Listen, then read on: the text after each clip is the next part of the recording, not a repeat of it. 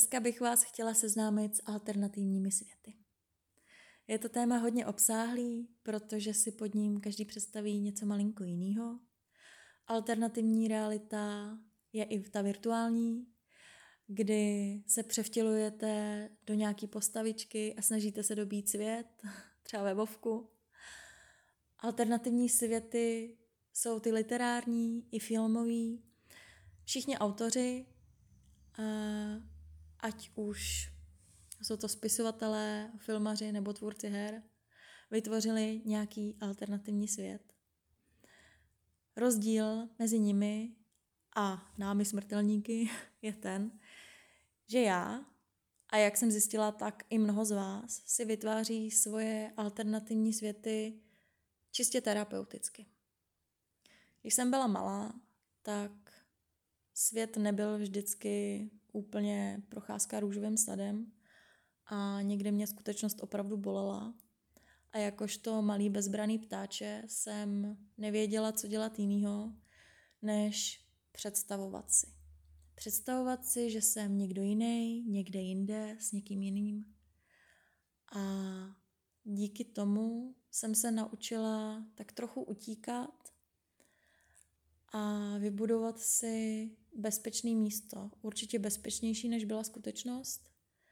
Vytvořila jsem si tak spoustu imaginárních přátel a vlastně díky tomu se mě to drží dodnes. A hodně dlouho mi tady ta technika přišla úplně šílená. A vždycky, když se s někým bavím o jeho alternativním světě, tak si připadáme trochu jako kdyby jsme se obnažovali, protože je to věc, o který se moc nemluví.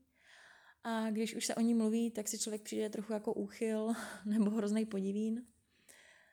Ale vlastně mi došlo, že je to úžasná pomůcka. Když máte depresi nebo mm, je opravdu realita nesnesitelná, tak si můžete vlastně představit, co chcete, protože to je vlastně jediné, co potřebujete k tomu, abyste si vytvořili vlastní svět, je představivost. A můžete to považovat za jistý druh meditace nebo relaxace, když se prostě uvolníte a tu mysl přesměrujete na něco jiného. A cvičíte to, protože samozřejmě každá mentální technika potřebuje procvičovat, tak eh, Myslím si, že je to hodně dobrá technika, jak se zbavit uh, třeba deprese, nebo jak, uh, jak si uchovat zdravou mysl, což zní paradoxně, ale mě to hrozně pomohlo v životě, tady to. Musela jsem se teda zbavit pár intelektuálních konstruktů, jakože je to bláznivý a jakože mi to stejně nepomůže a bla bla bla, lári fáry. Odevzdala jsem se svojí představivosti a v některých momentech v životě mi to fakt hodně pomohlo. Takže to občas doporučuji i lidem, kteří už neví kudy kam, aby se prostě čistě uvolnili a představili si něco příjemnějšího. Je to první dobrý krok k tomu, jak se uklidnit. Na druhou stranu i alternativní světy skrývají hodně trnitých cest a pastí a Není úplně dobrý do toho spadnout až po uši, ale k tomu se ještě dostaneme. Na Instagramu jsem vás vyzvala, abyste se zkusili na něco zeptat ohledně tady toho tématu, takže budu i číst otázky a odpovídat na ně. A tím bych vlastně asi i začala. Tak. První otázka. Jak u tebe vznikají nové světy? A já mám svůj hlavní stěžejní svět už asi 16 let, kdy jsme ze srandy s kamarádkou začali eh, vymýšlet eh, vlastně svoji vlastní alternaci v, ve fantazi středověku. A od té doby ten svět tak neskutečně se ve mně rozrostl a rozprostřel a rozkvetl, že už se stal mojí součástí. Nicméně, když chci vymyslet svět nový, třeba pro účely povídky, tak u mě vždycky musí vycházet z nějaký emoce. A taky hodně záleží na účelu. Pokud chcete vytvořit povídku, která má být děsivá, tak samozřejmě budete konstruovat ten svět úplně jinak než nějakou romanci. Každopádně měla by být na základě emoce a proto hodně často světy vznikají, když jste zamilovaní nebo když máte strašný vztek nebo bezmoc cítíte. Když ale zrovna nemáte žádnou výraznou emoci a chcete vytvářet něco nového, nový svět, tak mě osobně pomáhá vizualizovat, představovat si a použít k tomu třeba galerie obrázků. Já mám už hrozně dlouho Tumblr a to je taková moje osobní sbírka mm, obrázků, které ve mně vyvolávají emoci. Proto je pro mě teď hrozně snadný uh, čerpat inspiraci z toho. Protože kdykoliv, kdy tam zabrouzdám a dívám se na tu galerii, tak cítím přesně to, co jsem cítila, když jsem to ukládala a inspiruje mě to k tomu, abych tvořila. Když ale potřebuju něco úplně nového, úplně jiným směrem, tak si takovou galerii naopak vytvořím.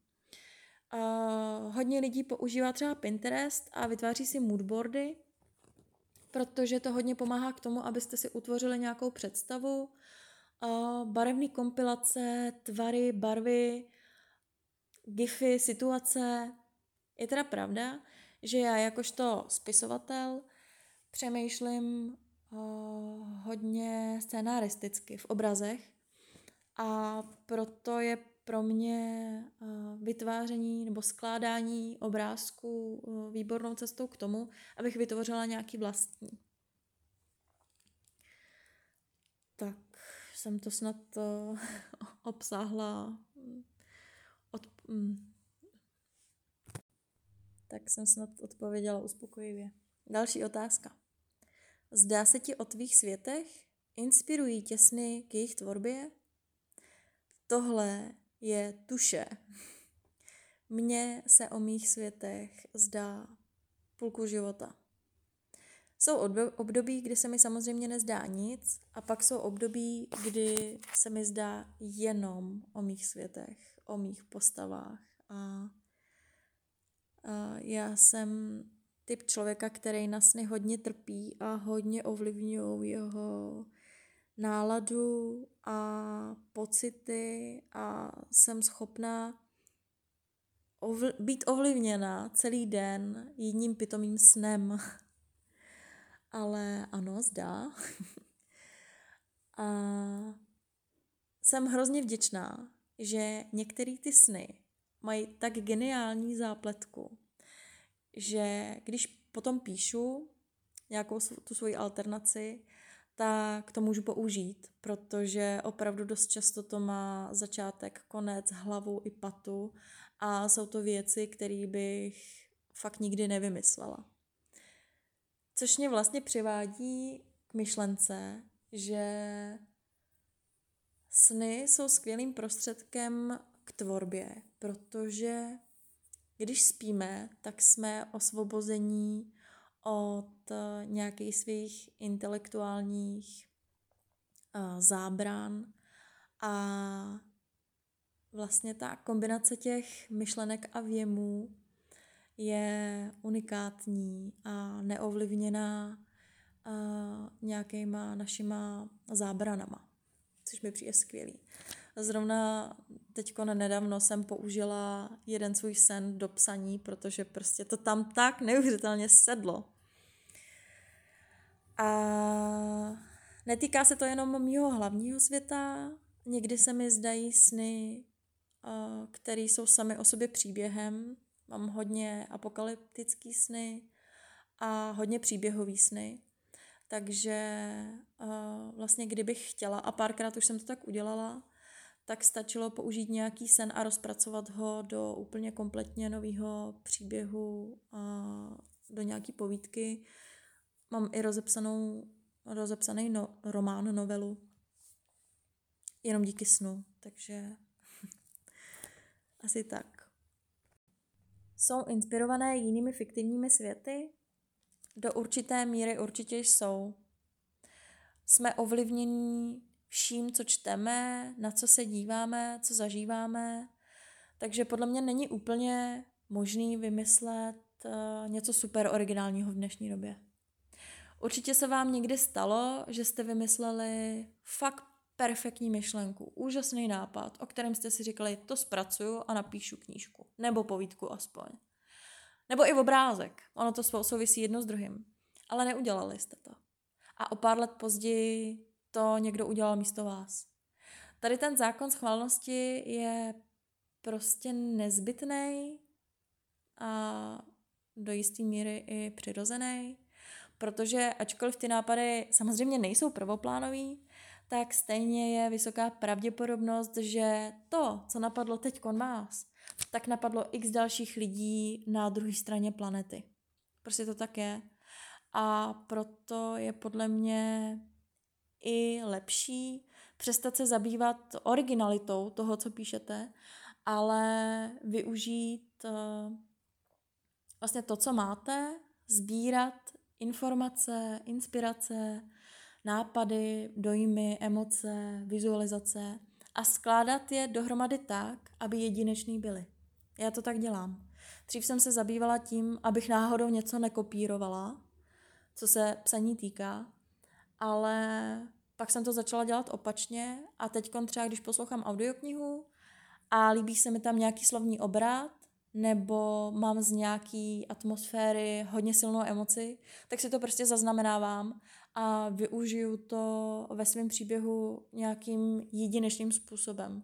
Že vlastně čerpám uh, z různých zdrojů, ale přetvářím to v něco unikátního tím, že tomu dám jakoby jinou vůni, jiný punc, zasadím to do jiného kontextu a vlastně ten kontext dělá z těch daných prvků uh, tu originalitu. A jak já často říkám, je fajn nepsat kliše, ale psát klasiku. Jo, znáte to. X lidí napsalo příběh o strašidelném domě. Ale jenom někteří napsali knihu o strašidelném domě tak, že si neřeknete, pane bože, to je tak trapný, vždyť to napsalo x lidí předtím a je to jedno kliše vedle druhého. Ale když to čtete, tak si říkáte, jo, tady ten pocit si pamatuju, tohle poznávám a hrozně se těším, co bude tamhle za rohem, protože i přesto se bojím, i přesto, že vím, co tam je. Jo? Je to jenom čistě o tom, jak ty věci zpracujete. A proto si myslím, že není nezbytně špatný se uh, něčím inspirovat. Uh, moje fiktivní světy každopádně jsou inspirovaný vším možným, díky tady tomu, co jsem říkala, ale vzhledem k tomu, že ten úplně původní vycházel uh, z příběhu, který jsme si vymýšleli s kamarádkou asi ve 13 letech, tak je tam hodně znát uh, Sapkovsky a Noční hlídka a tady ty světy. Myslím si, že se to od té doby hodně odklonilo, ale ty, některé ty principy, jak fungují ty světy, tak ty tam prostě jednoduše zůstaly a asi už zůstanou. Další otázka je, kde bereš inspiraci? To jsem, na to jsem vlastně odpověděla už před chvilkou. Inspiraci beru úplně všude, kde se dá. Každodenně. Ať už jdu ven na procházku a vidím něco, co mě zaujme, nebo čtu něco, co se mi uh, zvukomalebně líbí, nebo vidím obraz a zaujmou mě barvy, nebo se dozvím nějaký informace, které se mi úplně nehodí do běžného života, ale do toho alternativního by se mi hodily. A, nebo si i hodně vyhledávám informace a spojuju je tak, jak se mi hodí. Inspirace je doslova úplně všude kolem nás. A nejvíc se mi vyplatí poslouchat audioknihy, protože i když jsem teda hodně náročný čtenář, nebo posluchač v tomhle případě, tak uh, i kdybych poslouchala sebevětší brak, tak vždycky je tam aspoň jedna jediná věta nebo jeden jediný věm, který byste dal nějakým způsobem přepracovat. A když jsem četla knížku Jak dobře psát, a teda kromě toho, že to bylo plný plků o motivaci, tak uh, si pamatuju jednu jedinou radu a to, že když chcete se inspirovat psaní nějakého vlastního příběhu nebo vymýšlení příběhu, tak vám stačí uh, číst si noviny. Otevřít noviny a přečíst si, um, co se stalo, nějaký jako příběh a na základě ty informace vytvořit nějakou vlastní myšlenku. A to je vlastně to, co já dělám, to je veškerá moje inspirace. Vezmu nějakou věc, která se zdá být něčím a přetvořím ji v něco úplně jiného. A to je vlastně gromí inspirace, ať už se jedná o psaní nebo o malbu. Další otázka. Jak se nacítit na nejmenší detaily? To si myslím, že bude hodně otázka praxe. Že pokud byste se teď rozhodli, že chcete vymýšlet eh, vlastní alternativní světy, tak eh, to nebude tak jednoduchý, protože přece jenom eh, naše tělo se nás snaží pořád upozornit na to, že tu je a Určitě to znáte, pokud se snažíte třeba meditovat, že vás začnou svrbět ruce nebo vám pozornost uteče prostě k tomu, co se aktuálně děje. Není to úplně snadný, proto je fajn začít to budovat postupně a nechtít hned zázraky. Platí to takhle úplně u všeho, co děláte. Ať už kreslíte, nebo se snažíte v něčem zlepšit, vždycky to chce čas a krůček po krůčku. Tady u toho uh, zase nejvíc pomáhají nějaké jako kratší vizualizace a hodně práce se soustředěním a s pozorností. Pokud máte problémy se soustředěním a s pozorností, tak uh, to budete mít o dost těžší a měli byste asi začít pracovat hlavně na tom, umět uh, se koncentrovat, uh, soustředit se na danou věc a nenechat se rušit okolními vlivy. Já to třeba dělám tak, že zavřu oči a snažím se v hlavě si vizualizovat a hlavně pojmenovávat věci, které vidím. Že uvedu příklad. Stojím v lese, rostou kolem mě břízy, a prosvítá mi světlo, a na zemi je mech, který voní, všude lítají, jak se jmenují ty malí brouci se svítícím zadkem. A, ah, světlušky.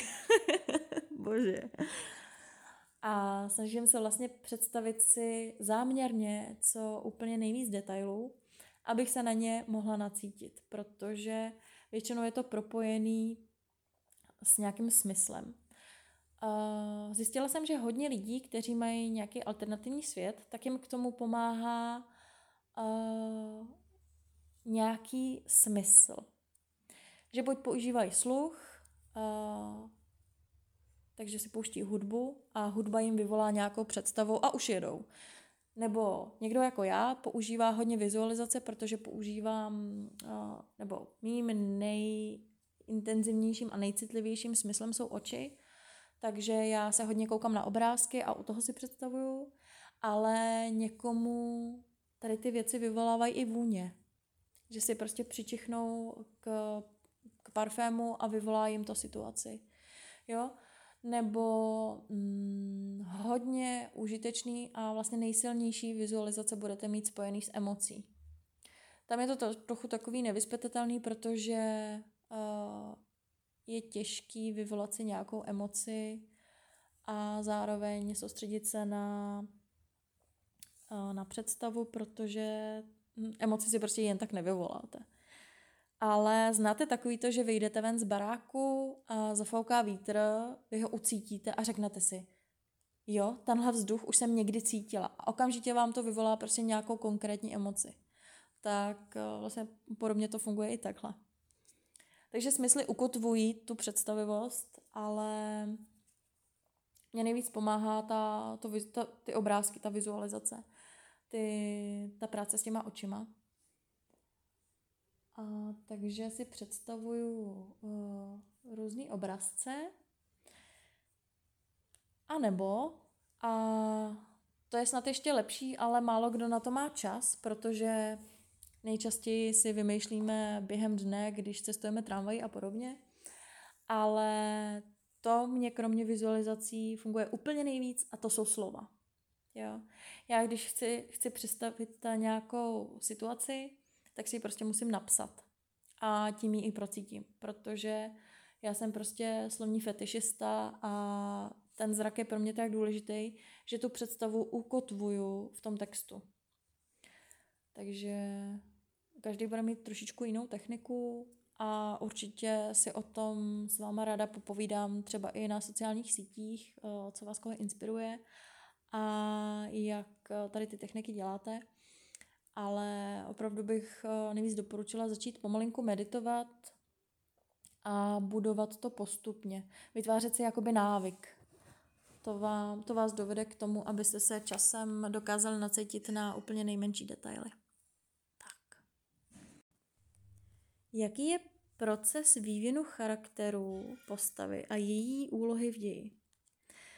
Tady hodně záleží na tom, jestli píšete konkrétní věc a ta postava má mít eh, konkrétní úlohu.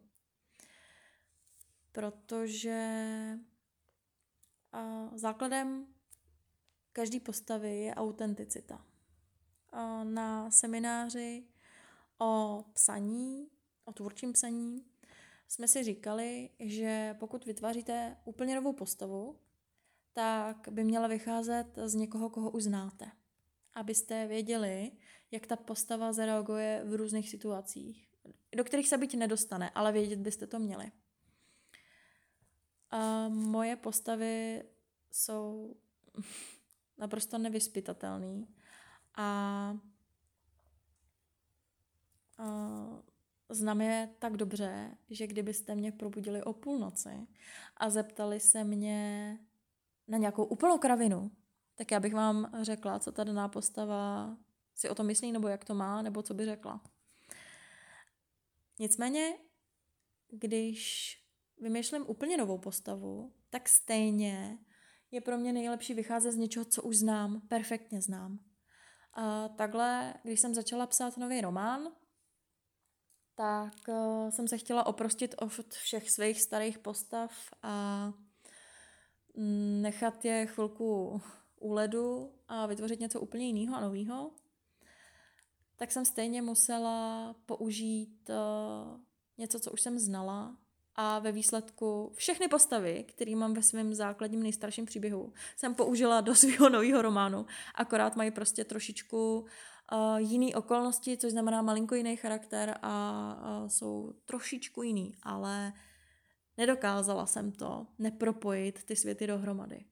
Proto se může stát, to jste si možná všimli, pokud jste četli Opium, že některé postavy se malinko podobají postavám z úplně jiného světa. ne, tak to není náhoda, ani moje neschopnost. Je to čistě o tom, že já mm, nedokážu napsat úplně novou čistou postavu, aniž by prostě z ničeho nevycházela. A možná je to taky dobře. A na to navazuje další otázka. Mají postavy u tebe tendenci žít svévolně a na základě toho měnit celý chod děje? Ano, a dělají to neustále. To, co teď řeknu, bude znít hrozně ezo, ale nikdy jsem neměla pocit, že bych je vymýšlela já. Že by to byla moje iniciativa, že bych jim vkládala slova do úst. Naopak se cítím být prostředníkem, že jenom zaznamenávám občas se musím hodně ptát a počkat si na odpověď. A občas čekám i týdny, než ta odpověď přijde a musím tu danou věc zkoumat eh, z hodně úhlů a fakt se jakoby počkat na některé informace, ale kromě teda svojí vlastní postavy, protože já mám samozřejmě taky alternaci a tam je to jasný, tak uh, spousta těch postav prostě žije sama o sobě, nezávisle na mě. A utvrdila jsem se v tom teda ve spoustě snů, kdy jsem už nebyla uvězněná svým vlastním intelektem, protože já jsem paradoxně neskutečně skeptický člověk a jen tak něčemu nevěřím. Dělá mi hodně velký problém jakoby sama sobě lhát o něčem a nemám ráda podvody a tyhle ty hry smyslí, takže vlastně jsem geniálně předurčená k tomu, abych ničemu nevěřila. Ale asi mám otevřený nějaký eh, pomyslný dveře, jimiž může kdokoliv projít a oslovit mě.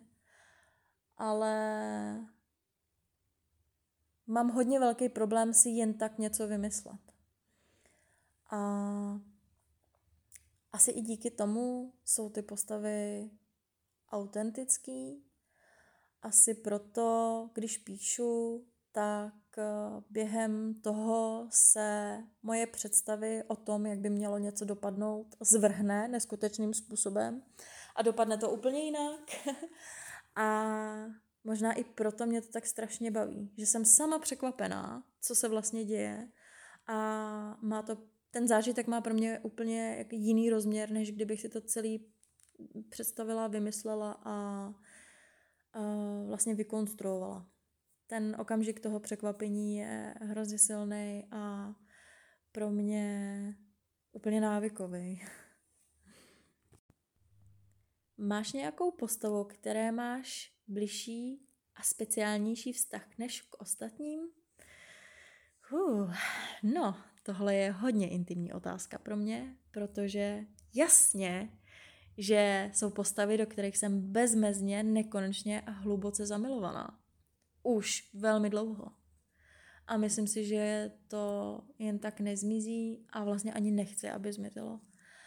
A je to součástí mě a já už jsem se přestala snažit rozdělit ty světy na přísně racionálně skutečný a čistě ten fantazijní. A zjistila jsem, že můžou žít propletení do sebe, takže je to úplně jedno, jestli milujete někoho imaginárního a ve skutečném světě nikdo takový není, nebo naopak máte manžela a dítě nebo milence, ale zároveň hluboce zbožňujete někoho, kdo vlastně neexistuje, že na tom vůbec nezáleží. Ta hranice té lásky neexistuje a je zbytečný se tím trápit. Další otázkou už vstupujeme na tenký let Máš někdy pocit, že když už si eh, kusila vlastní alternativní světy, tak o realitu už nestojíš? Tady tím se dotýkáme docela závažného tématu, kdy se už hodně lidem stalo, že se stali na svých vymyšlených světech závislými, protože uh, skutečný svět pro ně byl tak nudný, šedý a neuspokojivý, že chtěli žít jenom ve své představě, ale ono to nejde, protože fyzické tělo máte tady. A i mě to hodně trápilo, bylo období, kdy jsem opravdu trpěla tím, že musím dýchat tady, ale srdce mám tam. A na tohle mám úplně jednoduchou radu. Směřte se s tím, kdo jste. Směřte se s tím, že žijete tady a najděte tu cokoliv, co by vás uspokojilo, bavilo. A opravdu nerozdělujte ty světy na dva různé. Propojte je. Uh, hodně pomáhá, když si najdete smysl, když se tady snažíte být tím nejlepším a nejúžasnějším a najít si pro sebe uh, zajímavý koníčky, stát se někým výjimečným, učit se, vzdělávat se, vytvářet něco zajímavého, něco kreativního. Jednoduše v tom reálném světě se co nejvíc přiblížit svojí vlastní představě tak, aby se to prolnulo. Jasně, že pravděpodobně se nepropojíte s těma postavama tady reálně. Samozřejmě, že je úplný nesmysl čekat, že ho nebo jí někdy potkáte na ulici. To nedělejte. To je fakt nesmysl. Ale na druhou stranu, proč byste se s nimi nemohli potkávat ve snech nebo v noci? Nebo se možná stane, že potkáte někoho, kdo je jim podobný. Mně se tohle to stalo. A nebo potkáte víc lidí, který, když spojí svoje znalosti nebo vzhled nebo charakterové vlastnosti, tak jsou vlastně hrozně podobný tomu, co se vám děje v alternativním světě. A když se oprostíte od těch okovů, když uh, přestanete lpět na tom, že ty světy jsou rozdílný, tak časem zas, začnete zjišťovat, že se opravdu hrozně krásně prolínají. A já jsem si tohle uvědomila vlastně poměrně nedávno, že nezáleží na tom, který svět je který a že spokojená musím být vždycky a všude. Že nezáleží na tom, jestli jsem tam nebo tady, nebo bych si vymyslela dalších 50 alternativních realit. Prostě já jsem já a měla bych být šťastná, ať jsem kdekoliv. Protože já jsem tvůrcem své vlastní reality, ať už jde o tu imaginární nebo o tu skutečnou. Takže to je moje rada. Opravdu se nepřivazovat k žádné skutečnosti. Věřte, že těch alternativních světů, těch jiných realit, těch dimenzí je hrozně moc. Nemělo by to být o tom soustředit se na jeden jediný svět, ať už jde o ten skutečný nebo ten vymyšlený, ale opravdu umět si užívat benefity obou. A já věřím tomu, že to, co právě žijeme, je jenom jakási iluze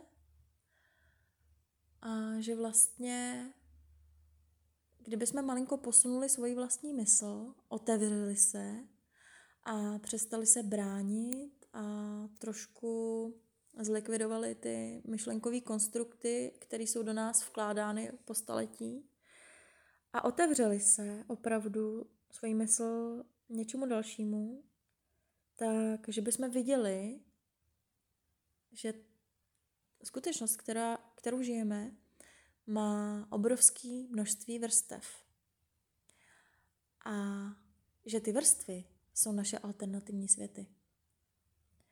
Možná to někdo znáte, pokud jste zkoušeli nějaký, uh, nějaký stimulanty a drogy. Hodně to mají lidi na LSD, že se jim otevře úplně nový svět. A to není o tom, že by jim ty drogy vytvářely ty světy, ale oni jenom likvidují ty hranice. Hmm otevírají tu mysl a dovolují uh, vnímat a uvědomovat si něco, co už tam je, akorát my to ještě nevidíme.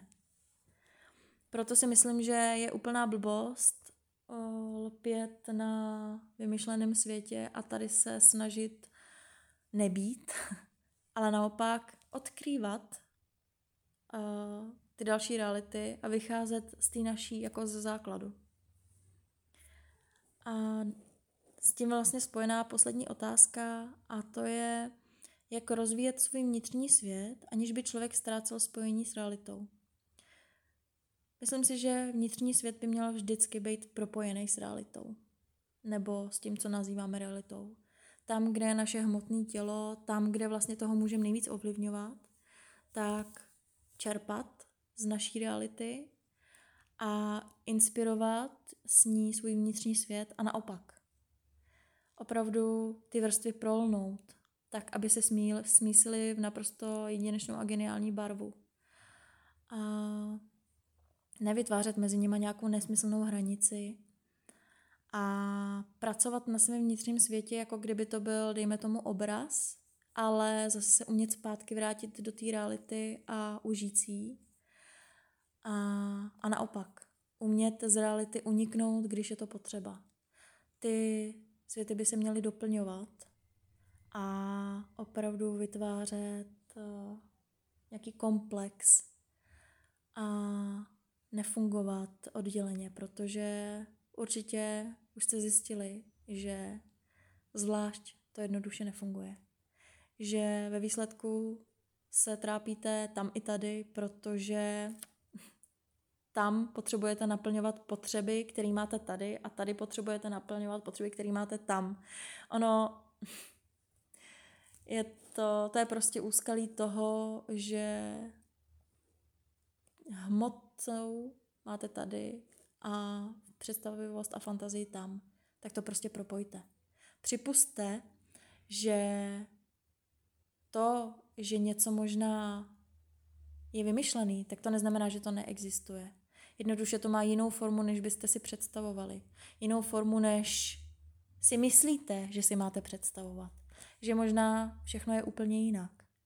Připuste, že všechno, co si dokážete představit, je možný, se může stát skutečností. Jenom se na to možná nahlížíte jiným způsobem, než by bylo třeba. A to je přesný důvod, proč já dokážu žít v alternativním světě a v realitě zároveň a netrápit se. A vlastně nehrotit, že uh, jsou ty světy tak jiný. Oni nejsou jiný. Jenom je potřeba vnímat je tím neškodlivým, netoxickým způsobem a stejně tak, jako si ráno k snídani pustíte hudbu, tak si zabrozdíte do svého alternativního světa a užívejte si toho, že ho máte, protože ne každý člověk tohle to má. Je spousta lidí, kteří opravdu mají ty mentální zábrany a jsou hodně racionální a nedokážou si připustit, že by, že by si vymysleli vlastní lásku, že by si vymysleli svět, ve kterém jsou králem, nebo si vymysleli realitu, ve které si nikdo neubližuje. A myslím si, že my máme velkou výhodu, že tohle to umíme. Že si umíme vytvořit, co chceme a cokoliv chceme a že bychom se možná měli přestat trestat za to, že to umíme a soudit se a bát se a stydět se za to, protože já to vnímám jako dar. A je to dar, díky němuž můžete být šťastný a spokojený a vytvořit něco úžasného, spoustu umění, můžete napsat knihu, vytvořit obraz, nebo si jen tak meditovat. Tím bych to asi uzavřela. Děkuji, že jste mě poslouchali a doufám, že to dávalo smysl a mějte se krásně a vymýšlejte alternativní světy.